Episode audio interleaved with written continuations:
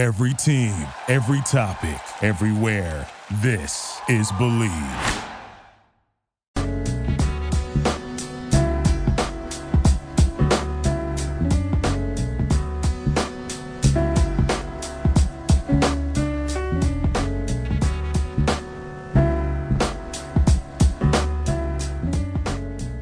Welcome to the Believe in New York Football podcast presented by betonline.ag here on the Believe Podcast Network, the number one podcast network for professionals. March Madness is here. We are in full swing. The tournament is right around the corner. And for you to place all your bets on who will win the tournament, you need to head to betonline.ag. Betonline is the fastest and easiest way to bet on all your sports action. The NBA is in full swing. College basketball is heating up as the madness is ensuing. The tournament is coming, and so is the $100,000 Bracket Madness contest. And BetOnline is the spot to be for all your bracketology needs. BetOnline has you covered for all the news, scores, and odds, and it's the best way to place your bets, and it's free to sign up. So head to the website betonline.ag and use your mobile device to sign up today and receive your 50% welcome bonus on your first deposit. Again, that's betonline.ag. BetOnline, your online sportsbook experts. What is going on, everyone? Welcome back to the Believe in New York Football podcast. As always, I am your host, Steven Tino Rodriguez, and you can check us out on Apple Podcast, Google Play, Stitcher, Spotify, and of course, the Believe website, BLEAV.com. Like, download, rate, and subscribe. Be sure to also follow us on Twitter at NYFootballPod as well as myself at Tino Rodriguez with a double underscore. We have an awesome show for you guys today. Tons of free agency news already, and we're only two days in. The Jets have begun to load up, and the Giants are playing, I guess, what we'd consider the waiting game. I'll get to that in a second. But also, we have Pat DiMartino returning for a bracket breakdown of the NCAA tournament this upcoming weekend. We're going to walk through every first round matchup, talk a little Final Four, talk a little winners, uh, a few winners. We still have some futures out there for the last episode, uh, two episodes ago, that you guys would have heard with our NCAA tournament predictions on kind of who we thought would come in. A lot of our teams ended up making it to the dance, including my team in 'Cuse. We also got some Rutgers love in there. Shout out to both the Rutgers men and the women for making the tournament. Love to see that. So we'll dissect all of that, all the March Madness news, noise, situations in just a little bit. So stick around for that. But let's start by talking some football. And we'll start with the Jets. And the Jets had money to spend. They were amongst the top five in available salary cap, and they still have some money to spend after making some moves, but they already made some moves early on that'll turn some heads. First off, they added a weapon on the outside for whoever the heck they decide to play quarterback in the 2021 season, and they signed Corey Davis to a three year, $37.5 million deal with 27 million guaranteed. Davis was a guy I talked about relentlessly for potentially coming to the Giants. I thought he would be an under the radar kind of receiver um, that, first of all, too, Davis ends up being one of the first receivers off the market. Still some big time guys out there, including Kenny Golladay, who's still linked to the Giants. But Davis ends up going first amongst these guys, kind of sets this receiver market up a little bit. And instead, he will be wearing green next season. Davis is a former top five pick in 2017. Had been underperforming for a really, really long time there in Tennessee. They couldn't figure it out with him. And he put it together last year. He put together his best season as a pro, totaling 65 receptions, almost 1,000 yards, 984 yards, and five touchdowns. And the move will definitely bolster the Jets receiving core, which desperately needed some help. He'll work alongside Denzel Mims, which I think will work really well. I think the two of them can coincide um, nicely. We'll see who's playing quarterback, though. I mean, for whoever will be under center, I think this will help them. It's definitely a step in the right direction. Um, I just think now the attention moves to that quarterback situation on the offensive side of the ball. In terms of defense, the other moves that the Jets made were on the defensive side of the ball. Of course, new head coach Rob Saleh's there. He's changing the defense around. They're going over to the 3 4, and he's starting to make moves to really impact that and make sure that coming out of the gates, they're going to start off hot. And the first move the Jets made was an addition to the inside linebacker position by signing former Lions linebacker and first round pick in Jarrad Davis. Uh, Davis also came out of that 27 draft class. He primarily plays inside, but he's a really good fit for the Jet scheme, like I mentioned. 3 4 system. He lost his job as a starter last year, managed to just get in and start four games. He was a starter for three years, totaled 46 tackles, uh, a half a sack. Not the craziest contract in the world, Davis. It's going to be a one year deal here, $7 million. And, and I think this is just a depth move, a scheme move, and it won't wow you, but maybe this next move will. Because, of course, I think they made their biggest move of the day by adding Carl Lawson, defensive end uh, from Cincinnati. Lawson is a high motor, high energy kind of guy on the defensive side of the ball. Uh, played all 16 games last year. Uh, has struggled to stay on the field through early on in his career. He's played 16 games, I believe, twice. Yeah, twice. 12 games in 2019. Only got to play seven in 2018. But last year was a pretty good season for him, to say the least. Easily his best of his career. Um, and let's just run through the numbers here real quick. Uh, five and a half sacks in the 16 games played, 32 QB hits, four tackles for loss, 36 total tackles, and two forced fumbles. Lawson wreaks havoc. And this is a move that is very Jets esque. I think rebuilding that defense is the first thing they needed to do. Um, and under Saleh, I had full confidence they would do that.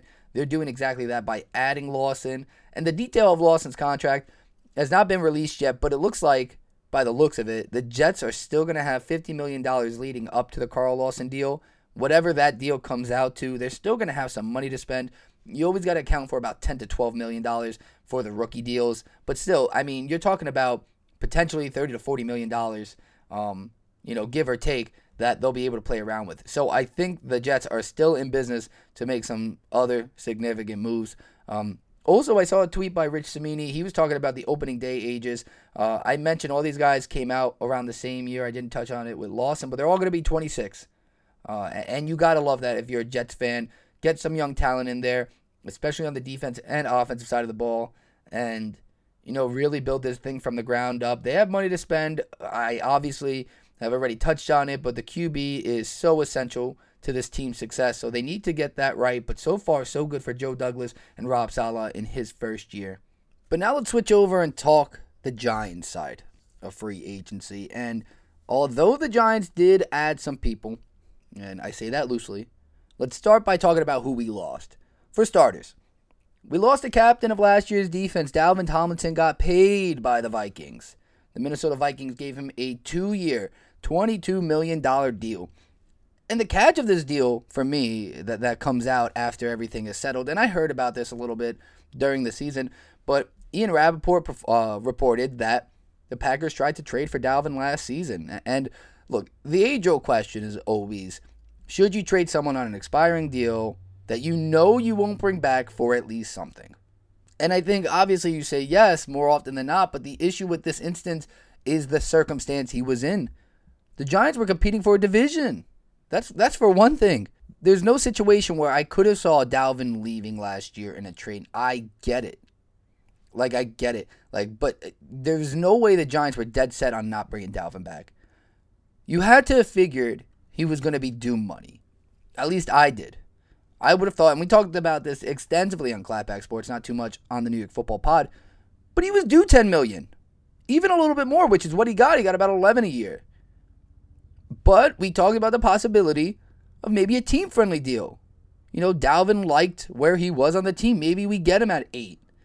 But you can't knock a guy for going to get his money. And I'm sure the Giants had that in the back of their mind, but it ultimately didn't work out that way. And yeah, the pick could have helped, but in regards to losing Dalvin, I mean, the Giants are going to be fine. They took Sexy Dexy in the first. That's what he's there for. Dexy's going to have to thrive. He's going to have to play extensive minutes. And so is BJ Hill. They're going to have to get an increased workload. And on top of that, the Giants also brought back big body Austin Johnson, one year, $3 million deal. He's going to clog up holes on early downs. I, I mean, he's a big body for that reason. Another thing we touched on on Clapback. And, you know, I saw the writing on the wall with Dalvin. In hindsight, could the pick have been nice? And should we have seen that coming? Maybe. Sure. But with this regime uh, in Dave Gettleman, I'm not expecting that. I want to keep our guys when possible. But it sucks when we have situations like Leonard Williams, which we're going to get to in one second, um, you know, that's a head case. And I got a guy I like in Dalvin Tomlinson, homegrown that we've drafted that I think fit this team well, that, you know, you can't keep. And, you know, it would have been cheaper. But obviously, they play two different positions. Leonard is going to get paid as a D end, or at least he's looking for it. Dalvin, obviously, an interior nose tackle. You know, uh, it, it completely different. Completely different. But let's talk about another loss here. The Giants made a move to cut Kevin Zeitler, their starting right guard, a person they got in the Odell Beckham trade, uh, to free up some space in the cap. They saved a little over $10 million, which was great. Um, but it felt like hours went by, and he was immediately scooped up by the Baltimore Ravens. It's like in fantasy when you make a trade uh, or you put out a trade offer and they immediately accept it, and you're like, what just went wrong? Zeitler was on the market for not very long, and he immediately got snatched up by the Ravens. Uh, got a three-year, $22 million deal, 16 million guaranteed, and good for Kevin Zeitler. Uh, good for him getting paid. In regards to the Giants, they decided to cut him to make that space, and instead you know, they have the aging Nate Solder that they're looking to renegotiate his contract. The the report is that he is going to have his deal reworked. According to Rap Sheet, Ian Rapoport, although people speculated he'd be cut and not Zeitler, um, Solder will be the one staying, and he has a reworked deal to return to the Giants in place, but no details have been released yet. So, again, we are waiting with the Giants patiently to see if anything happens. Although if it was, if you look on Twitter, no one's waiting patiently. Everyone's losing their mind by the minute. Uh, so we'll wait and see like everything else. But that includes the Leo deal, which by this time tomorrow, man, by the time this podcast drops on Wednesday, I think all hell is going to break loose. Uh, actually, speaking of hell breaking loose, I think hell's breaking loose currently. Um, from what I'm seeing here, reports Leonard Williams is re-signing with the Giants on a three year, $63 million deal, $45 million guaranteed, uh, $21 million annually a year, more than the franchise tag. That's what he was looking for. That's a lot of money. It's a lot of money. Was Leonard do it? Yeah. Uh, I mean, he played for he played for that deal. He played for that contract. He was well deserving. I, I feel a little indifferent about the 21, but I'm glad we got our guy. I'm glad uh, all that nonsense about rescinding the tag is over and done with. Uh, we got a long term deal finally done with Leonard. Uh, we'll have to see how this contract kind of works in favor of the Giants this year. We'll see if the guarantee money is backloaded uh, to free up some cap for this season. Uh, but my initial thoughts on this breaking news. Wait, hold on. So this is there's a so speaking of pandemonium breaking out or, or chaos hitting, the Giants have also, according to Mike Garafolo of NFL Network, have agreed to terms with wide receiver John Ross on a one-year, $2.5 million deal. So while this is going on, we have two breaking news stories after a quiet day one, uh, mid-podcast here. We have two deals by the Giants. Uh, 1 million is guaranteed for Ross. Uh, Ross, everyone knows him for his 4.22 40, uh, ninth overall pick by the Bengals. This is th- there's a lot going on now. I'm trying to gather my thoughts here. Much needed wide receiver help there. Definitely an affordable, cheap, uh, low risk, high reward kind of guy. And Ross, maybe he could somehow reset his career here with the Giants. And then with Leonard, I mean, look, Leonard's getting a ton of money. I think he deserved it. I think he fits this team really well. Patrick Graham was able to unlock him, and you know, things are starting to move here for the Giants. I think I like this John Ross signing a lot. Very cheap, very affordable. Still a few things to come. I don't know if that means they're out on Kenny Golladay. I don't think it would mean that. Um, obviously, their offense still needed a lot of help. So John John Ross is one of the weapons that should contribute to that.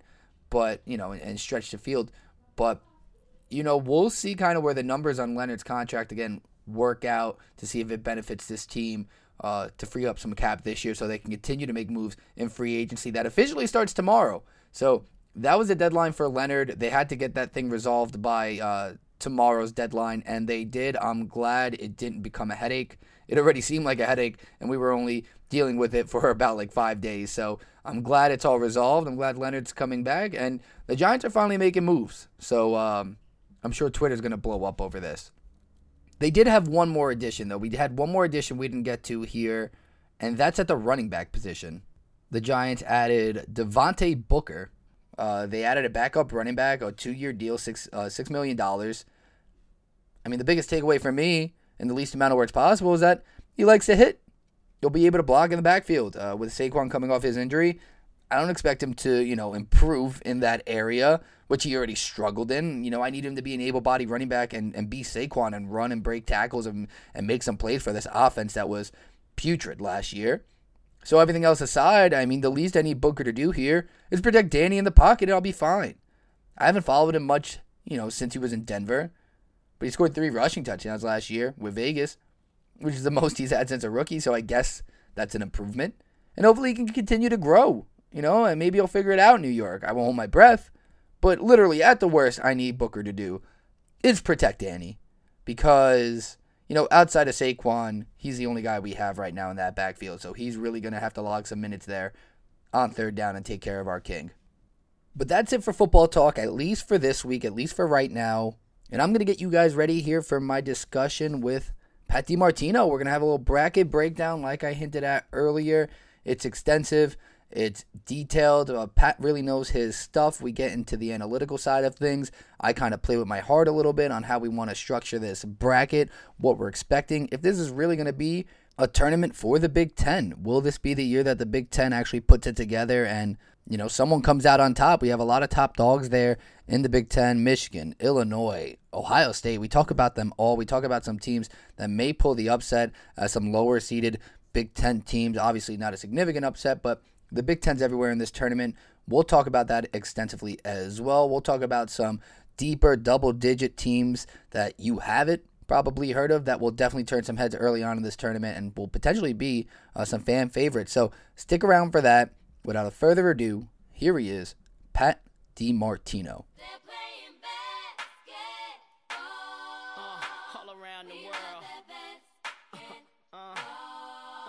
to the beach, y'all.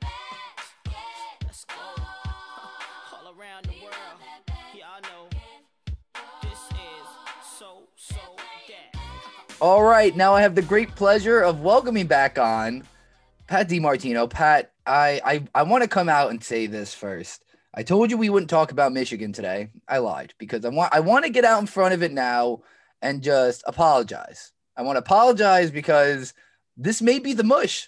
I, I don't want to talk about them in the bracket because I can't mush them any more than we already have. They had one loss the entire season coming onto the show. I think they lost that night of the show, and they've lost a few other times since. So, um, on behalf of your bet, I'm sorry, and we won't talk about it. If you if you have them winning, just say unnamed because I I don't want to cost you any more money than I already have. Yeah, well, I mean, we might as well at least touch on a little bit of what's happened to Michigan, and also they got a terrible draw. Their region is brutal, in my opinion, and they're on the same side as Gonzaga, which is not ideal. Um, you know, they, they lost Isaiah Livers to injury. They had a couple other guys playing through pain uh, this last two or three weeks. You know, they had a COVID pause and then they crammed about seven high intensity games into like a two week span.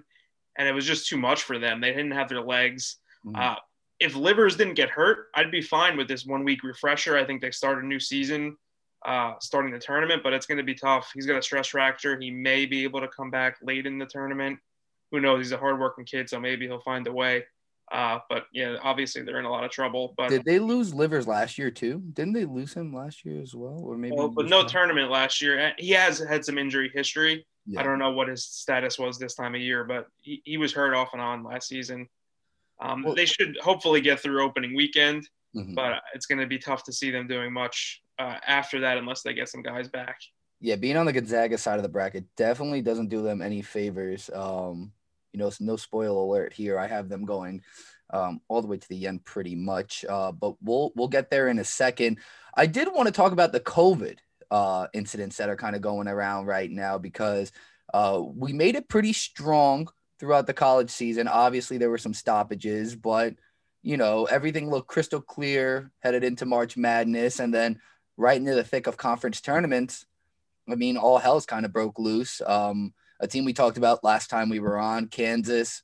Now I'm kind of iffy on Kansas because I don't know what that's going to do to their game. That was mid conference tournament. I'm a Syracuse guy. I'm glad that even though they lost to Virginia, they still got into the tournament. We could touch on that when we get to that side of the bracket. But Virginia, the team that beat them, didn't even get to finish the ACC tournament. They were the number one seed. Um, they got bit with COVID. Everyone's kind of indifferent on that. I, I think it's something to talk about because you really don't know kind of, you know, where this is going to play in to, to, to the tournament.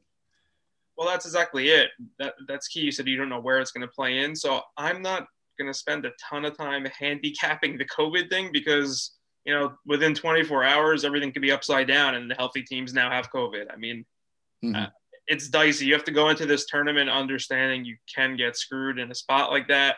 Maybe a little less exposure than normal years. Um, don't put yourself in a position that you know you're going to be in ruins if if, if a team uh, gets COVID and has to forfeit around. Um, but it's not to me not worth handicapping. I mean, it's hard to get too much of a handle on it, and it could change yeah. so quickly. I just think it's not where you got to cross your fingers and hope, hope you run clean. Well, here's the good news for any 'Cuse fans out there, and I'm sure there are some listening to this. Um, we're tough enough to play a team that was covered with COVID and didn't get it. So, you know what? If there is a team you need to not worry about this time around, it's Syracuse because listen, we're we're pretty much indestructible. And they they played in New York, technically the epicenter of what COVID was. So I think we'll be fine. We're gonna be okay on that side of things. Um, other than that, other than that, there there is a few things I did want to touch on in terms of um, you know, teams. I, I think that we touched on last time we were on here that have kind of changed course. And we'll get into the individual matchups of the first round, but I kind of want to give everyone an overview. It's very funny. A the reason I called this a mush too is that uh, I told you didn't really like Villanova style of play and then you know you, you, kind of backed Villanova a little bit, and I was like, yeah, well, what are they going to do? Give the ball to Gillespie the whole time? I said Gillespie by name, and again, I think maybe a day or two after his season was done. Villanova has not been the same since. Um, I'm sorry to Gillespie in advance. I, I, I didn't mean to do that to you, but here they are. They're a five seed, and honestly, I, I know the five twelves are always predicted to kind of you know be where that upset area is, but it's kind of scaring me how everyone across the board is kind of counting out Villanova right now. Are you seeing that the same way? I mean, it depends what you mean by counting out. In terms of a realistic shot at a title run, it's no. probably going to be a, a, tall order. Uh, now they lost Justin Moore too, but he came back in their last game against Georgetown, a game that they kind of threw away late. He played some minutes, and according to Jay Wright, I heard a great interview with Jay uh, a few days ago. Uh, Moore is 100%. So at least he could play the point, and that kind of settles things down enough that they'll get through, in my opinion, uh, opening weekend. I'm not concerned in the, with the Winthrop game at all. I remember I, I was watching the selection show, and immediately those guys are like, "Oh, we like Winthrop's a live dog in this game. We love Winthrop." Uh-uh. J- yeah. Jay's team is hungry. Interesting thing with the Big East tournament, they lost a heartbreaking game on Thursday. They had to stay all you want to do is go home and you know you're, you're heartbroken. They had to stay in quarantine in the bubble the entire weekend in their rooms. Uh, all they did was practice eat and sleep. Uh, this is a hungry villanova team with a chip on their shoulder. I think they're going to blow winthrop's doors off round one. Uh, mm-hmm. jay's too good of a coach. Just analytics wise they winthrop is overmatched. They play in a horrendous league.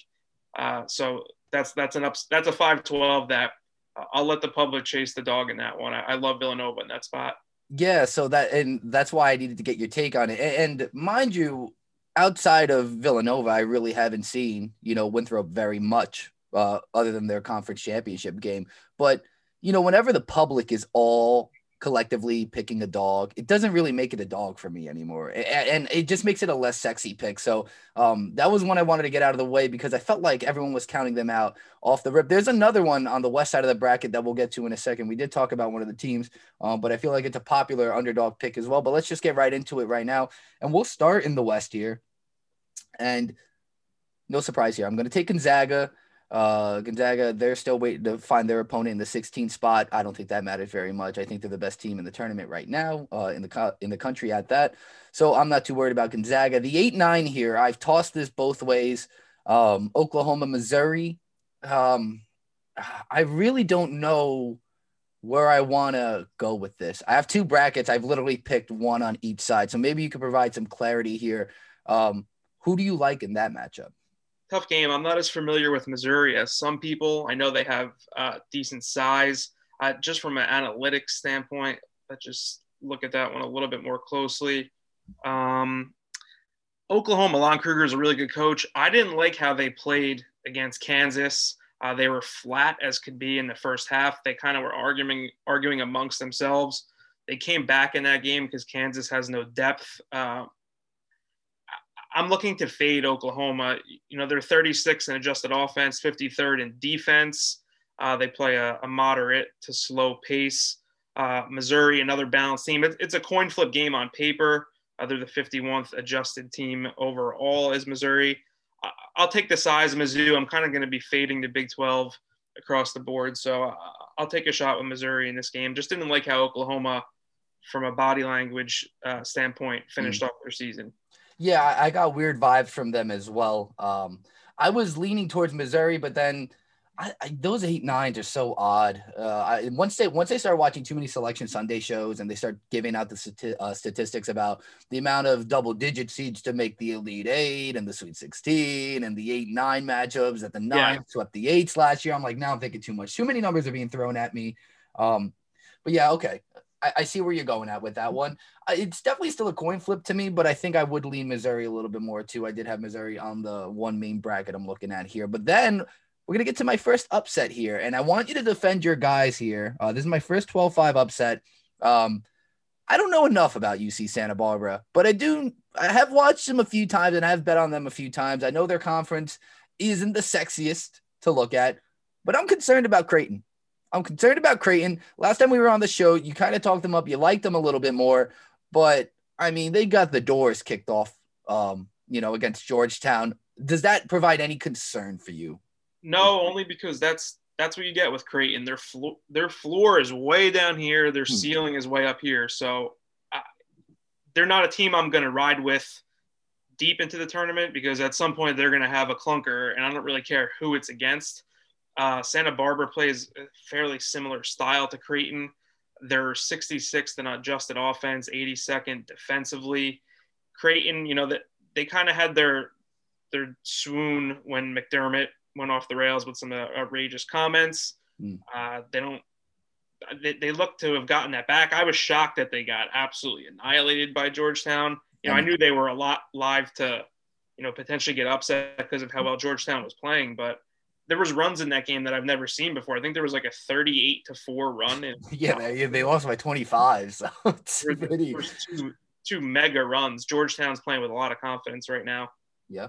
Yeah. So, and I love UC Santa Barbara's name. I know this factors into nothing, but I'll bet the Gauchos any day of the week. I, that's just that's just great. You know, I I love every part of that. So the interesting thing though here is that I think you know UC Santa Barbara. I have seen that floating around somewhere. People do love their guards, especially against Creighton. Again, the 12-5 matchup kind of turns more into like a coin flip, or you know where it could really go either way based on their playing styles. But in the next matchup here, and this is this is where I'm trying to start to listen to the actual experts and see something that I don't see. But, you know, Virginia versus Ohio. I know Ohio has Jason Preston. I- have seen Preston play before. I-, I know he's a gamer, but I also have watched the ACC closer than anything, being the Syracuse guy. I just saw them up against Virginia firsthand. I know Virginia has COVID, but at least for the first round, Virginia's size is a problem. Hauser and Huff, I know I, I know it doesn't seem like enough. Huff is a freak, man. I mean, he really just takes over defensively in games sometimes, crashes the boards. And if Hauser could even turn it on, he didn't have it against Syracuse uh, based on how Syracuse was trying to play their game plan. But I mean, you saw in that game, they had guys who hadn't even attempted shots coming up big time for them. So I, I know everyone's kind of counting out Virginia, but I can't do it yet. I can't do it. I know Ohio has a guy in Preston, but I don't see it. I, I can't see a 12-13. Some people have a 12-13 in the in the round of 32. I can't see it. I could see an upset with either Santa Barbara or uh, Ohio, but there's no way I could see them both. So I'll take Santa Barbara and then take Virginia to win and see them in the round of 32. Yeah, the MAC's a little stronger than it's been in years past. Ohio's actually 29th in adjusted offense nationally. weird profile for Virginia. This is the first year they're actually ranked higher offensively in the metrics than they are on defense. I don't love that uh, because they still do have those scoring droughts, even though mm-hmm. they hang their hat a little bit more on the offensive side of the ball this year. Um, man, Ohio can score it. I, think this is a little bit of a dangerous game. I don't know about outright. Maybe not a terrible bet with the points. Virginia plays close games, probably you know sharp enough and well coached enough late to pull it out. So I don't know if I'm inking my bracket with Ohio, but uh, a little bit of a dicey spot in my opinion. Yeah, it is. It is, and I I see why. And again, I have two brackets, so I have this kind of going both ways. Um, but this is a game where, again, just based on kind of seeing the eye test with Virginia against Syracuse, um, maybe I'm trying to say that just to gas myself up and make Syracuse sound like a better team than they actually are. I do know Virginia's defense is like outside the top 10 and it's not where it was. I don't know. I think Ohio's a sexy pick and, and, I understand why. I'm just not buying it yet. I'm not Ohio, buying it yet. I think Ohio beat Georgetown one year as a 15 seed in the opening week. If I can remember, it's been a while since the MAC has done much uh, in, in, the tournament, but interesting game. All right, so let, us just keep rolling here. Let's just keep rolling. Well, we got some games to get through. Um, I do have a futures on USC. Thank God they managed to still come in at a creditable seed, and they're honestly in a decent spot uh, in the bottom of the West here. Obviously, they're in you know a division where Gonzaga is going to be, but that's and that's not picture perfect. But early on, I kind of I'm going to tail them and try to ride them out at least until uh, you know they see Kansas in this round of 32. I have USC playing either Wichita State or Drake, uh, beating them and Kansas moving on from uh, Eastern Washington. I don't know if you have anything different there, but I just see that one kind of coming out uh, with no surprises. Kansas playing USC, and you know, for that matter, and maybe you'll stop me when we get to Oregon VCU here, but the bottom side of the bracket here, I kind of see it mapping out the way it should. I have USC, Kansas playing each other around a 32, and then Oregon, C, and Iowa um, as well after that goes through. Yeah, so I think Drake gets it done over Wichita for whatever that's worth. Uh, I agree with you though. First round, USC to me looks pretty safe. Uh, an old Jim Valvano premise is that you want to advance on the first round, get yourself an NBA player. That that elite talent round one, even if your team is not really feeling it, uh, nerves. Hey, we have an NBA guy. That's usually too much to overcome in that first game. Mobley's a special player. I don't know if he's what pick he's going to be in the draft, but mm-hmm he played. He's starting to get going. He played really well against Colorado in the Pac-12 tournament. Uh, had had probably his best game of the season. Uh, I think he'll be too much to for Drake to overcome, in spite of a really good season. Yeah. So, um, I mean, I'm right there with you. USC does give me some concern sometimes. Again, I, have backed them for a while now. I got them early in the season. Um, they definitely go missing at times, especially in a Pac 12 that just I don't know. It's very I'm very indifferent on the Pac-12, but they did win me some money most recently on a buzzer beater against UCLA, so that was great, and I enjoyed that. So I'll stay with my guys. Now let's go down to the East, and uh, no surprise here, I'm going to have Michigan advancing. We'll get more into the side of uh, this side of things because I do think the East is stacked. I do think there is some tough competition in here, especially with some teams rolling right now, but Michigan here. Um, I wanted to get your thoughts on this uh, LSU team. Uh, I've been betting Bonnies uh, St. Bonaventure. That's who they're matched up against here at the eight nine. I've almost been betting Bonnies blind just because I just love St. Bonaventure every year, um, just based on what they are, uh, the program in itself. But LSU is scrappy. They obviously beat Alabama in the um, SEC championship uh, championship game, if I'm not mistaken. Uh, that was an error, right? That was like a one point win, two point win. Yeah, yeah, Bama beat them by one. Yeah, that's what I meant. Yeah. So um, I flip flopped that, but they played them close. They did. So um, anyways, what are your thoughts on this LSU team in itself? I, I mean, do you see any uh, you know, reservation? You know, obviously they played Bama close, but is that kind of who they are? Do you think they could play up to the competition? So uh, I think that that was the game to really have LSU because they had gotten slaughtered by Bama earlier in the season. I think that was sort of a a redemption revenge game. They were really locked in. They played a strong basketball game. I think this is a bad matchup for them. St. Bonaventure plays really slow. LSU wants to play really fast. I think in those clashes of tempos, I like to favor the team that can slow it down and force you to play in the half court. Now, that can't happen if your shot selection is poor and you don't rebound well and you don't play good transition defense. But St. Bonaventure is a good team, man. They're 25th overall in the net rankings. 38th offensively. They're 17th in defense. Uh, I think it's a bad matchup for LSU. I, I can see them getting tight and St. Bonaventure pulling off a close game. That's actually one of my stronger uh, nine leans this year. I like the Bonnies. I like that. So we got two nines so far. We got two nines out of this. We're gonna go to the five twelve again, and this one I, I can't wait to hear your take on.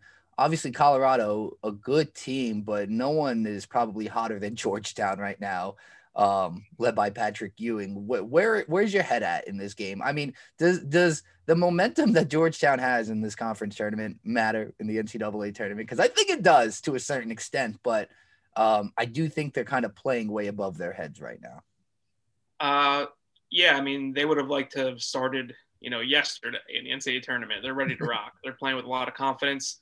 Thing is, they're young. You know, I, I don't know how much experience. You know, Ewing obviously doesn't have much experience coaching in this tournament. Playing is one one thing. Um, just that was a, a long, hard run for them in the Big East tournament. And let's not forget, you know, they made 23 out of 23 free throws against Villanova. Uh, that was a game they should have lost. Nova ran bad late. They were up 11 with eight minutes to go. So just if, if a coin flip goes differently in that game, we're not even talking about Georgetown in the tournament. So I think just getting that high on them off their last two games, especially when we've seen Creighton can throw in a massive clunker. Seton Hall's not very good. I think Georgetown's a little bit dressed up right now. Uh, they'll be a popular pick because they're their athleticism. They're sort of a fun team, but I love Colorado in the half court. They're really well coached. McKinley Wright's probably my favorite player in the nation this year. Uh, they got some big bruisers down low too that I think they could handle Wahab defensively. Uh, I'll go with Colorado to to sort of you know put a damper on this Georgetown run. Yeah, I see that too. So um, I do have Colorado facing Florida State. I, I like Florida State's length. Um, it's funny. and we talked about it last time. We said length and athleticism, and I've heard it like 17 times on selection shows since. They're like, "Yeah, Florida State's uh, length and athleticism." I'm like, "Does anyone else have anything else to say about Florida State other than that?" But they are a sound defensive team, man. Um, I don't know. I, I don't see uh, Florida State really getting bothered by UNC Greensboro too much, but I have heard some decent things um, about UNC Greensboro. I just, I, I, I don't know. I don't smell the upset here. Um, I'll let you touch on that in a second, but I wanted to roll into where I do have an upset here. And I like Michigan State to beat UCLA. And if they beat UCLA, I like Michigan State to beat BYU. That's what I have. And I'm sticking to it. I can see that. I mean, people tend to jump on Izzo this time of year. Uh, I'm not sure if this is one of his better teams. They are playing well of late. Again, I'm a little worried that they're dressed up off the Michigan performances because Michigan was really sucking wind there. They didn't have much left in the tank. Uh, other than that, there's not a whole lot I can hang my hat on with Michigan State. I think that's a. I, I would pick them gun to my head against UCLA. I don't know about going further. Uh, we talked about FSU quickly. So remember you were talking about a kid that can like steal your heart opening weekend that you like, never heard of that can go off. Isaiah Miller is a six foot point guard for UNC Greensboro. He's kind of got some like Chris Paul mid range to him. He's a dominant player. He's a great finisher. He can shoot it. I don't think Greensboro is good enough or big enough, probably. But if FSU has an unfocused game and they let this kid get loose, that could be one late to, to follow. Uh, again, probably they don't have the size down low to eventually pull it out, but I'm interested in that game a little bit more than most people are. That's interesting. Yeah, I did hear they were probably uh probably one of the uh, more popular uh, 13 seeds. Uh, and, you know, I heard it as far as if they were probably facing any of the other four seeds in this being, you know, Virginia, Purdue, they probably match up a little bit better. I don't know about Oklahoma State. I'm high in Oklahoma State, but, um, you know, Florida State, I would say, is probably the strongest four seed out of those teams, at least in my opinion. So, um, yeah, they obviously didn't get the best straw, but I love to hear that because nothing better than betting a dog. Uh, we'll continue to move here. I love Texas. I don't see uh, uh, Abilene Christian really putting up much of a hassle against them, but you never know. But uh, in this instance, I'm going to take Texas. And then, you know, the bottom of the bracket here, we'll go in reverse order because UConn plays Maryland and then Alabama plays Iona. Um, you know, I'm going to be honest with you. It's very hard for me not to just bet Pitino to win the first round on a bracket just for shits and giggles because I want to. I just, I, I really, really want to. Um, but I know Alabama is for real.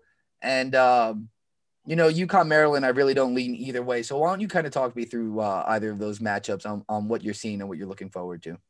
Uh, so I think it's a bad matchup for Iona. You know, I heard Pitino in an interview earlier this week too. His sort of thing – um, is to not play against your strength just because it matches up a certain way with your opponent. Now, Bama likes to run, Iona likes to run. Sometimes when those styles are the same, the better team is going to absolutely blow the doors off the lesser team. I'd kind of rather a, a team that really wants to slow the game down and make things uncomfortable for Bama. So I don't really think Iona's live in that spot. Uh, Texas, I'm a little worried about. That Abilene Christian line is low. Abilene Christian's 30th in net defense.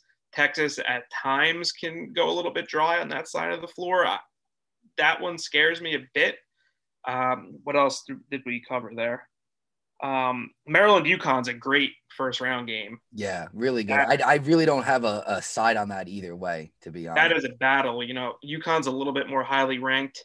Uh, it kind of comes down to are you really going to be sold on the Big Ten? I, I think the Big Ten's going to have a huge tournament.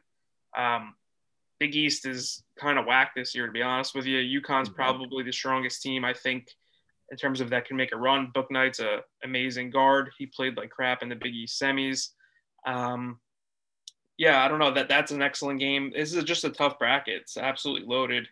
I do disagree with you a bit. I think BYU is a little bit stronger. They have Haarms, the big kid from Purdue transfer. Anytime you have someone that's seven three, that poses a problem. And they got guys that can really shoot it. Uh, tough bracket, man. Uh, Colorado was a team I wanted to make a Final Four bid, and they're with Michigan, my other team. Like all my teams I like are in this side, so mm. that was a bit unfortunate uh, when I heard the draw. Yeah, so I mean, look, it, it is loaded. I think sometimes too, and again, I, I feed into all this other noise, but I, I, do take into account the, the fact that some people who play in that first round, you know, the the first sixty-eight or, or whatever you want to call it, that play-in game, uh, does catch a little bit of momentum going into it. And I do know some of those teams have the tendency to make a run. So I'm just trying to, sure. you know, pick it blindly and just see, you know, pick a spot and find where that could actually happen.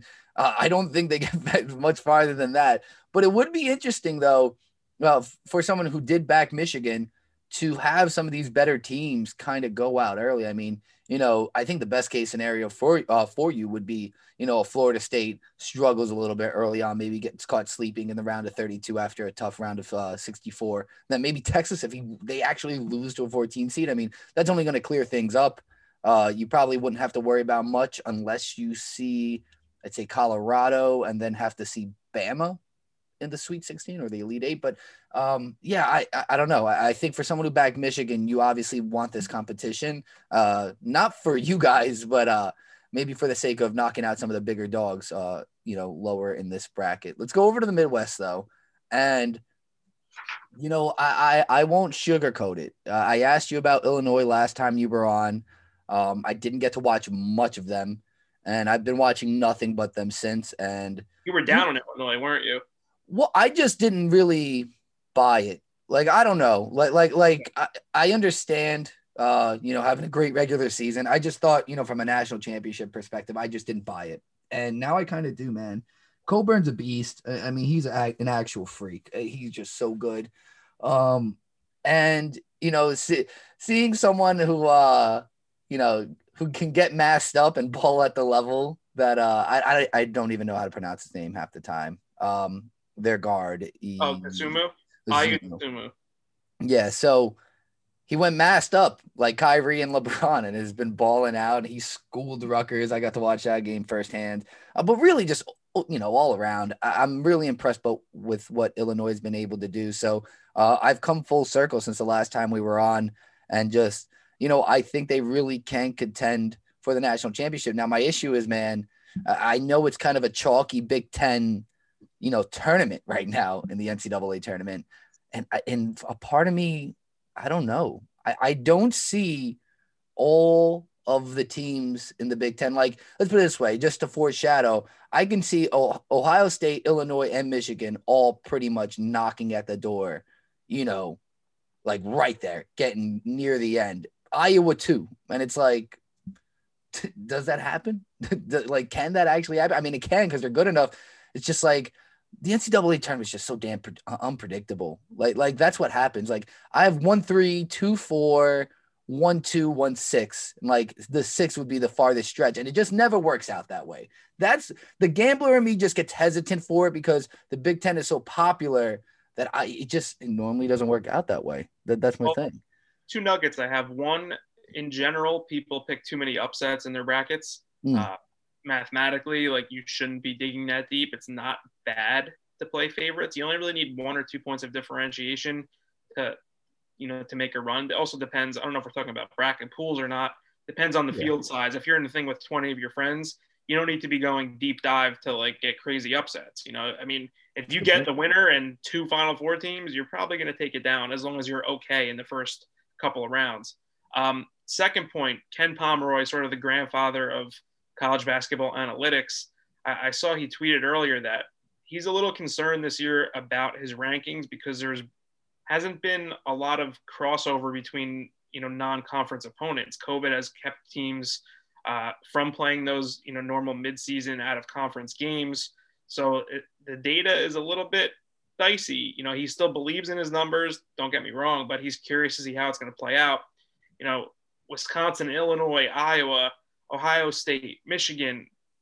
These teams are all in the top ten uh, analytically, and you know we'll see how it shakes out. You know, I, I think as we get into the Midwest here, uh, I'm not going to break down Illinois Drexel, but I think Loyola Chicago sort of has the biggest gripe in the entire field. Uh, they're ninth overall on KenPom. They're number one defensively in the country, and they get an eight seed. That's brutal, man. Yeah. Uh, I don't. I'll tell you what. Illinois is not happy that, about that. I, I love Loyola against Georgia Tech. Georgia Tech's a nice story. They kind of got a nice trip in the ACC tourney. They got a walkover game when Duke had to exit uh, with COVID or I don't know if it was Virginia that they got the walkover against, but they had at least one free win uh, in that yep. tournament. They're really well coached. They got some some good players, but athletically they struggle a bit. I think they're going to have a hard time scoring against Loyola Chicago. Uh, that's one of my most anticipated matchups of the tournament. Illinois against Loyola. I think that's probably where I'm going to differentiate. I think I'm going to pick Loyola as an upset in that game, but I'm also going to be high on the Big Ten. So most people that like Big Ten are going to have Illinois in the Final Four. I'm going to be high on the Big Ten, but use that one spot to sort of differentiate between uh, other people. Interesting. Yeah. So I do have Loyola Chicago advancing. And I think, you know, what you said, though, hit it on the head. And I think that's where the indifference is because a lot of these matchups, and we haven't even got to Colgate yet, and they'll be in the next, um, you know, bracket. But, you know, they've played five teams all year. They have one loss. It's kind of hard to figure out what a team is when they haven't really played anyone. And that's why, to the same point, it's like people have looked at the Big Ten as the best conference in college basketball right now, and that's why you have to, you know, give them their due and, and treat them as those better teams because they're playing the better competition. And from what we can see, without playing non-conference teams, um, you know, they seem legit. But I do have my concerns on it. So we did touch on Illinois, Loyola, Chicago. Let's get to uh, the next matchups here. I'll just talk about it. I I know Liberty can be scrappy, but I do have some money on Oklahoma State. So just to get out in front of it, I think Oklahoma State, since I've talked to you last episode on them, has has been balling out, man. Uh, uh Cade Cunningham is, is proven to be a, a baller. So I really like him. I love him in this tournament. So I definitely want to ride him. But the question for me then, um, and I've looked at this two ways. I'm sticking with Tennessee, but do you think Oregon State can, you know, similar to the 12 5 on the other, uh, side of the bracket here with Georgetown, Colorado. Do you think they continue their momentum from that tournament win and could somehow give Tennessee fits here? I do not. I've followed Oregon State closely all year for some deranged reason.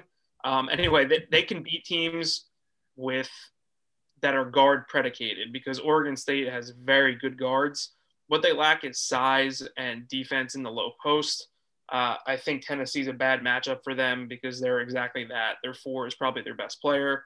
Uh, I think they're going to strap them on the perimeter. I, I think Oregon State kind of uh, crashes and burns here. They, they, they're well coached. They had a nice run in the tournament. I didn't think that they were dead in the Pac 12 tournament just because they weren't going to face the teams that would give them trouble. If they had to play USC, for example, I think they would have had a harder time in the Pac 12 tournament. They kind of got right matchups uh, throughout the way there. And I think it comes to an end. Cade Cunningham, like you said, those NBA guys will get you out of the first round. And I think, oh, you know, I don't know a whole lot about Liberty for full disclosure, but I think Oklahoma State uh, gets the job done there. But they may uh, have their run cut short by Tennessee. I kind of like Tennessee out of those four. I do like that. So the way we were going to do this is we're not going to really touch on, um, you know, the next round matchup. We'll kind of foreshadow to the final four after this, just to uh, get everything going. You know, we'll see how the tournament schedule goes when we have you on next week. We'll see where everything is, and maybe we could touch on uh, some mid round matchups. But we're kind of going to give an overlay here, let people know where we're kind of leaning on uh, these early first round matchups. Obviously, there's going to be a million going at one time this weekend, so it's going to be a lot to take in. But uh, it's nice to see some early leans and just see if it comes to fruition, um, you know, during that first round. We'll continue to move, and this is a bias pick, but my guys are there. My guys are, but we made it. It wasn't pretty. It took Buddy Boeheim to finally come to and figure out, hey, you know something? I can play basketball. I can I can hit some shots here. I can be the guy. And he was. He was the guy for a little bit there. I don't know if he's going to continue to do what he did in the ACC tournament, in the NCAA tournament. But if he does, I mean, do they got a chance? Uh, they got a chance. Uh, San Diego State, I'm just not scared. I'm just not scared, Pat. Give me a reason to be scared because I'm not scared. I love San Diego State in this game. I think Syracuse is going to have a really hard time scoring the rock. San Diego State's elite defensively in the half court. They're 11th in the country. They play a slow pace. Uh, Syracuse is not going to get any easy transition buckets. I think they're just a little bit too erratic for my liking. Some of their big wins this year have come when one guy has just gone completely off. I don't think they're balanced enough. I love San Diego State in this spot. I think the Mountain West is an underrated league. Uh, give me San Diego State. I think they're three point favorites. I think that's a decent number to play them on as well. Yeah, you did tell me that you like San Diego State last time uh, we were on, and you like the Mountain West a lot. That's why I, I knew you'd give me something. Still not shook, still not scared because you hit it on the head. That's Syracuse. We lean on one guy. It's never pretty. Uh, most of the time, you don't even know if it's going to go in. But hey, it, look, if Buddy can actually put up some points, we'll know. We'll know the result of this game early on. That's just the way Syracuse plays. If they get behind, quickly on Syracuse though, I think they give they catch teams off guard and give them fits in the tournament historically with that two three zone. Mm. This year, I don't think they have the length uh, up top in that zone to really make it that hard on opposing offenses. Like there's been years where other teams are not getting they're just hoisting threes. They can't get good looks. Mm. I think Syracuse right now, as, as they're built, is not really you know Boeheim's vision in terms of the zone. Yeah, hundred percent. No, they, they they definitely lack size. Uh, look, and Dolezaj is someone they try to use as like a stretch guy and and you know and be that big body. He's just not, and this has been years coming. He has not put on a single pound since he's been at Syracuse. I've never seen someone who gets skinnier as uh, he progresses in a program, but that would definitely be Dolezaj. Um, but yeah, I'm gonna ride ride with the orange. Uh, I'll go down here real quick. I love West Virginia. Uh, I'm taking West Virginia. Uh, we'll blow past Clemson, Rutgers because we could touch on that game in one second. But I also love Houston. Um, you know, Houston against Cleveland State. Is there anything in this Rutgers Clemson matchup that um I should keep an eye out for? I'll try to not take this one biasly. Obviously, I want to ride with my guys. We got Rutgers at ten, Syracuse at eleven. I want to take them both. Uh, I'll probably only take one. So where are you at in this game? I love Rutgers, 18th in adjusted defense. You know, battle tested from the Big Ten. I think Clemson's kind of going the wrong way. Uh, I've watched them closely of late. They kind of have this stereotype that they're an elite defensive team. They're not. Their guards are not very good. Simms is a high level player, but he hasn't gone against good bigs. Uh, I don't think they want it bad enough either. I watched them in the ACC tournament. Uh, didn't love the body language. I'm, I'm kind of down on Brad Brownell's bunch this year. Uh, I'll go with Rutgers to advance. I agree with you. I love Houston, love West Virginia. Kind of unfortunate that they ended up in the same uh, sort of tier there. I, I, thought both of them could make runs, uh, but yeah, nothing for me to talk about too much in their first round matchups. Yeah, th- those are kind of you know they speak for themselves. Um, let's jump up. We got one more bracket to cover here. The South. Uh, we'll run right through the uh, top dog here, Baylor. Um, no issues there against Hartford. I don't see any Virginia inst- uh, instances this year. I think all the ones are going to advance.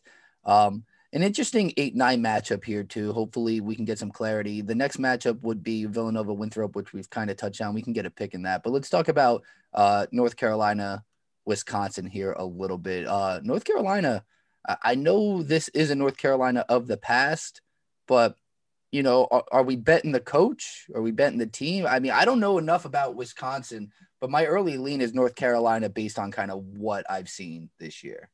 I love Wisconsin. If you like math, you have to like Wisconsin. They're 10th overall, 32nd in offense, 13 adjusted defense. They play really slow, which I think could give North Carolina problems who wants to run a little bit. Um, Wisconsin's a team. I mean, we could say this about a lot of teams. If they make their shots, they can beat anyone. Uh, you know, they get good looks. They have size. They have fours and fives that can all shoot threes. They're actually more athletic than people give them credit for. Uh, Davison's a tough kid. Uh, I like Wisconsin in this spot. UNC is playing some of their best ball, but this is a classic. I'll take I'll take the better team in the Big Ten against the public, you know, favorite in UNC. Hmm. Um, I see the money is heavy on UNC in this game. I really like Wisconsin. Okay, that's interesting. Yeah, see, th- this is the information I and the people need to know. You know, th- th- this is the important stuff for people who were good at math once upon a time in high school, but don't utilize it in their everyday lives anymore because it's just way too much. It's just way too much. I try not to be an analytics guy. yeah, you know, UNC has had a lot of success early in tournaments when they've been higher seeded. They've kind of gotten favorable matchups against teams that like to run. I remember they played Iona one year. Uh, this is sort of like the nightmare matchup. Wisconsin's going to put you in the grinder, make you execute in the half court. I just think it's a really tough spot for them. Okay, so um, I will bet against Villanova for the sake of this, just because uh, I know it's a popular pick, but um, I know you're on Villanova, so I'm just going to go through what I had on my bracket here. What what don't I know about Purdue? Let's go to that because we did touch on the 512 already. So what what don't I know about Purdue? I, I feel like this is another team that, based on their conference, I should view them higher than I probably do. Um, they overachieved not in terms of talent. Everyone knew they had a lot of talent, but this was a team that was supposed to be a next year is the year team. They were really young but they came of age quicker than people expected. Matt Painter is a really good coach. Um, Ivey's an outstanding freshman. Uh, they kind of had their a deer in the headlights a little bit against Ohio State in the Big Ten tournament, uh, but that was a tough matchup for them. Purdue is really, really, really good. Uh, Trevion Williams could take over a game. He's one of the best rebounders in the country. Uh, I'm not looking to pick off Purdue early. Now it's a small line. North Texas must be sharp. They're only like seven or eight point dogs in this game yeah, which does scare me. Uh, but but I think Purdue will find a way to get get the job done and you know pose a, a very tall task for Jay Wright in the second round. Yeah, so I blindly pretty much picked Purdue to go all the way to the Sweet 16 just based on where the uh, bracket is. Because even if Villanova wins, I just figured you know Purdue should be able to handle that. Um, but yeah, I figure I get some clarity on it because I I just didn't see enough of them this year to really say confidently that they can make the Sweet 16. But based on you know who they've played and what they've done, uh, and how their team is structured, they're extremely balanced. Probably the most balanced team in the country. They're 23rd in offense, 23rd in defense. You know that's good enough for a 13 overall net ranking. Uh, they can play slow. They can play in transition. I think uh, you know they're a really strong team. So we're gonna go to probably one of my favorite, if not my favorite, first round matchup here. Uh, I can't wait to see this. I I backed Texas Tech early on. Um, I love McClung. They've definitely balled out as of late, but this is a scrappy Utah State team, man. Um, this 6-11 matchup, I really can't figure it out one way or another. Uh, um, again, I back Texas Tech, so I feel inclined to have to pick them here, but I don't think it's going to be easy. Uh, yeah. I, I don't think it's going to be easy. I think this is a game that no one's really talking about that might catch some people by surprise. Yeah, I'm on Utah State for sure. Uh, I think they can get the job done outright. Now, Chris Beard's obviously a sensational coach. I just don't think this is a classic Texas Tech team. They're tough, they're gritty, sure, but they've struggled with elite big men. And Queta for uh, Utah State is really, really special. Um, I know tournament, you kind of tend to gravitate towards guards a bit more, but this kid could take over a game. And like I said, Texas Tech has struggled against elite fives this year. Uh, they're also very well coached is Utah State. So I think that Beard angle is less of an advantage than against than it would be against most opponents because Utah State is also extremely well coached. Uh, mm-hmm. Uh, they can shoot it. You know, they're really efficient in the half court. They're playing good basketball right now. They ran into a tough San Diego State team in the Mountain West final. Played really good against Colorado State in the semis. I think Utah State is is primed for uh, an upset here against against Texas Tech. Yeah, I think it's going to be an electric game. I I can't wait to watch this one. I'm definitely going to dial in and uh, you know hedge my bet, hedge my future because I do think Utah State we could probably get good value on. Do you actually have a line up? Do you do you know where that line is at right now? Yeah, I think it's five. Okay. Plus one seventy five money line. Hmm. It's not terrible. Well, so who they could potentially see here is a team I mentioned before in Colgate. They have one loss. They won the Patriot League. Um, not much of a challenge either. Uh, and they're going against Arkansas, who I told you off air before the show. I really don't know anything about. I was surprised that they were a three seed. I hadn't seen them all year, um, and they come out of the SEC. So, uh, what am I missing with Arkansas? What what's something that I feel like I should know that makes them a three seed? Uh, well, Eric Musselman was the coach of Nevada for those years when Nevada had the two brothers. That right. you know, Nevada, Nevada was a, a tough team those seasons. They had some tough finishes in the tournament uh, mm. but they're always dangerous, you know, sort of a live team. Anyway, he's taken that style to the SEC with elite athletes and guys, guys that can guard. Uh, they're 17th in tempo, so they play really, really fast. Uh, 35th in adjusted offense, 14th in defense. Arkansas is a, an elite team. They're 18th in the net rankings. Uh, tough break for Colgate here, who the analytics also do like Colgate, but they've just played no one. Yeah. Um, you know, I, I think that's a tall task for them. Arkansas should roll here. That would be an electric matchup in the second round, them against Utah State. Uh, I'd like to see that one, sort of a clash of styles, but be an interesting game. I, I, think Arkansas can make a run. I do have that. I actually have Utah State winning, uh, beating Arkansas. But uh, before going too far ahead of ourselves, we have two more matchups to touch on here. I have Ohio State beating Oral Roberts. Uh, no crazy 215 matchups. No, no Duke incidents here. Uh, but we do have Florida Virginia Tech to talk about, and uh, I definitely don't know enough about either of these teams. Full disclosure. So, um, is there a chance Virginia Tech could somehow top Florida in this in this game? Yeah, kind of a coin flip game. I'm on Virginia Tech. Uh, if I had to pick, they're a little bit more balanced. They play slower. Uh, Florida's had some injuries over the course of the season. Both teams are well coached, but I think you know we're a little bit short on upsets in the first round. I didn't see many that I liked, which is a good thing. You don't want to be too heavy on upsets, but if you can sneak a 10 over a seven in a spot where the public is probably more aligned with the seven in this matchup, uh, I think it's a it's a good spot. And I remember, you know, they beat Villanova early in the season when Nova was playing pretty good, and Jay was really complimentary of Virginia Tech. I'm going to sort of hang my head on that. I didn't follow the ACC that closely this year, nor did I follow the SEC, so this is a little bit of a blind pick for me. Uh, I'll take the small dog in Virginia Tech, but I don't love it. Yeah, it's interesting. I mean, I follow the ACC. I mean, Virginia doesn't, Virginia Tech doesn't knock my doors off, but I don't know anything about Florida, so it's kind of like, you know, again, I, am I'm, I'm towing the line here. But let's let's get past it. We covered all the first round matchups. We do have some upsets. I mean, more than most. They're very subtle. Um, we are leaning most of these nines, which I think is uh, interesting enough we did talk about how that the, there was a stat, I believe all nine swept the eights last year or, or, you know, two years ago when the tournament did play. Oh, we don't have a sweep. No, we have a uh, Loyola winning against Georgia Tech. Uh, but, you know, there, there are some scrappy upsets along the way here. Uh, we got Rutgers, Maryland. So, you know, th- there's some stuff out there. But let's talk Final Four. Let's talk Final Four. And you know something i in this particular final four i'll just walk you through where my uh my upset comes in. So i'm going to take along the way here oklahoma state to upset illinois in the sweet 16 they'll have to get past houston which is going to be pretty difficult to do or or west virginia for that matter. If they did win, uh, win that game they'd have to get one of those two teams. Um, but i would love to see a rematch with them against baylor uh, in the final four i think that'd be fucking so awesome uh, I have Baylor taking that, but I would love to see Cade Cunningham in this show kind of carry on all the way to uh, the Natty. I don't know if they'll be able to get past Baylor again, but you know, we never know. Wishful thinking. I have Gonzaga rolling through the West. Uh, I have no issue with Gonzaga again all the way to the Final Four and the national championship. Uh, that's no surprise. I don't want to be very cookie cutter and say it's a one versus one, which is probably what it would be right now for me, Gonzaga versus Baylor. So my heart of hearts wants to put Gonzaga versus Oklahoma State. I just don't know if Oklahoma State has the juice to do that. In the East, I'm worried about Michigan, man. I'm worried about Michigan a little bit.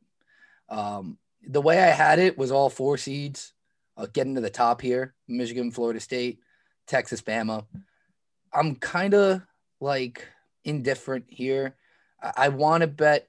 I think the winner of the Texas Bama game can really give Michigan fits. I, I honestly think either side of that could give them problems. So I, I want to have Michigan um, make that final four, I just think they're gonna have a really hard time doing it. I'm still torn on who I have, either Texas or Bama. Um, but I, I just don't I don't know. I don't know if Michigan gets out of the East alive. So that's kind of where I'm at with my four teams and the Natty. Um, I have I have the Zags winning it in, in this instant. Uh, it's kind of bland and and too you know generic for me. I don't see them finishing the year undefeated. Uh, so I'm probably going to fix things up here. I might just ride the guys that I've backed in Oklahoma State um, just for shits and giggles to do something different on this bracket. But that's where I'm at right now. Where do you kind of see things uh, panning out? Are you still riding with the Wolverines? So rather than like break down specific matchups because it's so hard to get them right, I kind of mm-hmm. like to look at the quadrants and where are there some soft spots that you know a team may have an easier path. We talked about Gonzaga having a pretty easy path. Yeah. Well, that also means Iowa has an easy path until they get to Gonzaga. So I don't think I think yeah. something could be said for maybe taking a flyer on Iowa. Ooh. Maybe if Gonzaga gets picked off, I think Iowa will be a, a team that a lot of people do not have in the Final Four because they're kind of writing in Gonzaga. So that oh, could be an interesting differentiation point. Give me some Luka Garza, baby. Give me some yeah. Luka Garza. I love that. In the East, I'll probably back Alabama. Very tough region. You know, maybe I'll take a shot on Colorado in some brackets. My heart says Michigan, but man, it's looked ugly the last couple weeks. It just, you know, maybe they somehow get through for opening weekend and then Livers comes back and gives them a spark. That's like my hope for Michigan but I, I that's a lot of ifs. So yes. I'll, probably stick with I mean, Bama. That's a gauntlet. Like I, I, know you don't want to look at matchups, but to, in theory, if you, you, go either Florida State, Colorado to Bama to Gonzaga, then have to play oh, the Natty, I mean that's that's a ringer. That that's that's an absolute ringer. So if you would have shown me that, you know, three weeks ago, I would be absolutely nauseous and not even believe you that that's the path that Michigan had. So yeah, it sucks it is what it is. We got our money in good and, and got unlucky. Maybe we'll get a miracle. Yeah. Uh, in the in the South, you know, man, I don't see too many live teams between Baylor and Ohio State. I think we probably will get that matchup. Uh, maybe Arkansas, maybe Purdue. I think Nova is probably a team that, you know, just doesn't have enough. Wisconsin's tough, but there'll be a game where they don't shoot it well but that Baylor Wisconsin game is going to be interesting. So keep keep an eye on that one. I was about to too. I was about to inter- interrupt you and say I don't see Baylor really having a hiccup unless they trip up early. I mean, they'd have to really trip up in that round of 32. It's possible. we're not even looking at. Yeah. Um, Midwest is where I'm going to kind of take my stand. You know, I wanted to take Houston. The problem with that is they're in the same quadrant as Rutgers, West Virginia, and San Diego State. I just think those are a lot of big bruising teams that that can make it tough on Houston. That worries me. I'm going to differentiate. I'm going to take Loyola Chicago in the Final Four from the Midwest.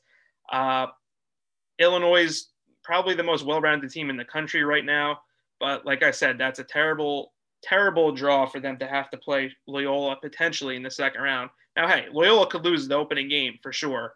I'm going to go with the numbers. KenPom's been doing this a long time. That's the highest ranked mid major I've ever seen. Number one ranked defensive team in the country. That's enough for me to sort of sink my teeth in in a funky year. Loyola's done it before. You know, they're well coached. They kind of have that pedigree. You know, there's something to be said for that. Butler, when they made the Final Four, back to they made the Final Four twice. Like they they saw they could do it.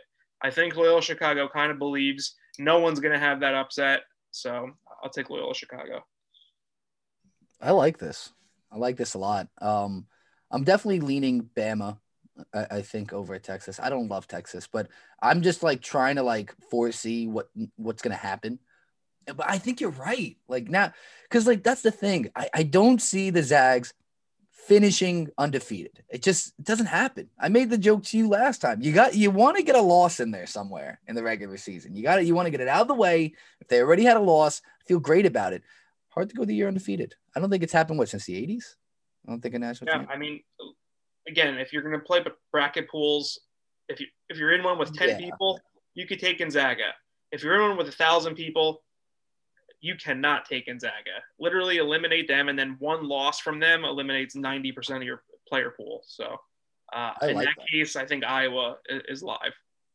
I, I, I love Iowa. I told you. I well, I already have uh, Iowa backed. You know something? I think what took me out of it is I saw Luka Garza get his number retired and all the tears in his eyes in that moment, And instead of thinking like this is like his, we're gonna end the year on a high type of thing, I just I don't know. I'm like disconnected with Iowa now. Now I'm sad for them. I'm, I'm sad to see it end. I'm sad to see So it a couple months ago, Iowa played Gonzaga on a neutral court.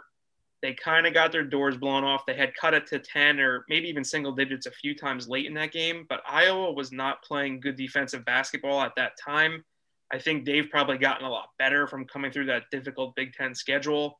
Gonzaga, I don't know if they've gotten better. It's very hard to tell in that league. Uh, I'd be even stronger on Iowa. They probably would be my pick to win it all, except their backup five, Jack Nunge, is out for the season. He spelled Garza and provided actually a lift at times off the bench. He's a really good player. He, he'd be a double double guy anyway if he was a starter. So I think that hurts. Garza is going to have to play log a little bit longer minutes earlier in the tournament. Not sure if he'll be as fresh for that Gonzaga matchup, but uh, Iowa's certainly got life. Fran McCaffery's a great coach. we're live and that's all that matters well this was great this was great pat so um you know if- any of the viewers have questions on what we want um or on what we're looking at come tournament time feel free to reach out to us on twitter. Uh pat from eh if i'm not mistaken is still the handle pat. Uh you guys know where to find me. And hey we we are definitely live. Michigan's live right now. Don't think i'm not pulling for you. I'm just worried. Just a little worried that's all. You know what i mean? It- you, I told you I wasn't worried about cues, and that's why now I'm starting to think like I'm too confident. With Michigan, at least we're worried now. We have our heart attacks before the before tip off, and then come game time, we're going to be dialed in. You know, get it out of the way early. Hey man, just get through opening weekend, then we'll we'll reevaluate. Yeah, you can't. The brand can't afford a 116 upset right now. We can't, can't afford it. Can't- Yeah, I mean St. Bonaventure could pose problems. We'll see. Mm. Yeah, now I'm looking at this uh, at my bracket completely different. I'm just thinking about what the heck I can do because now I'm like, is Alabama too chalk? now, I, now I don't know because I have because I have one twos. So the way it's set up here with everything, it'd be Gonzaga, Iowa, Baylor, Ohio State, Michigan, Bama. See, that's where I'm saying I don't think it's going to be Michigan, Alabama. I don't. The other side, kind of, I had West Virginia, Oklahoma State. Um, see, like that's something that's a little out there. It's a little different. Michigan, Bama. I don't know. In, in that, in that side of the bracket too, it's just too much competition. I, I, I highly doubt it works out that way. We're gonna have to fix some things. Yeah, it's a t- it's the tough, definitely the toughest region to predict. I think there's probably six or seven teams that can make the final four from that grouping. I'm here for it though. I can't wait, man. I'm excited. I'm excited. Friday, Friday starts everything uh, for the 64. Do you, when does the 68 start? When, when are the first playing games? Wednesday? Tomorrow. Thursday. Now they're all four on Thursday this year. Okay. Nice. Oh, so they're playing right after each other. Well, man, I can't wait. This is electric. I'm glad March is back. This is March. We're actually in March. We're actually almost in April now. We're technically past halfway of March, but still we're in March. This is March. Pat, Yep. thanks for coming on, man. That interview with Pat DiMartino was brought to you by betonline.ag. BetOnline, your online sportsbook experts. Big shout out to Pat for coming on the show and talking about the bracket with me. Um, March Madness is here. This is March. I'm excited about it. Um, tons of content in terms of basketball that I wanted to get to here. I know, again, guys, this is a football show, but I couldn't miss out on the opportunity. I still got March Madness fever from last year from missing out, so I hope you guys enjoyed that. Uh, Pat will probably be on later, either next week or the week after, to talk about just everything that's gone down. Um, with these teams and with the tournament. So I'm looking forward to that as well. Plus, we're to have tons of free agency news to get to along the way. Been two days and, and know, pandemonium has hit. So I'll talk to you guys next week with plenty of stuff to talk about. Um, stay safe. Love you all.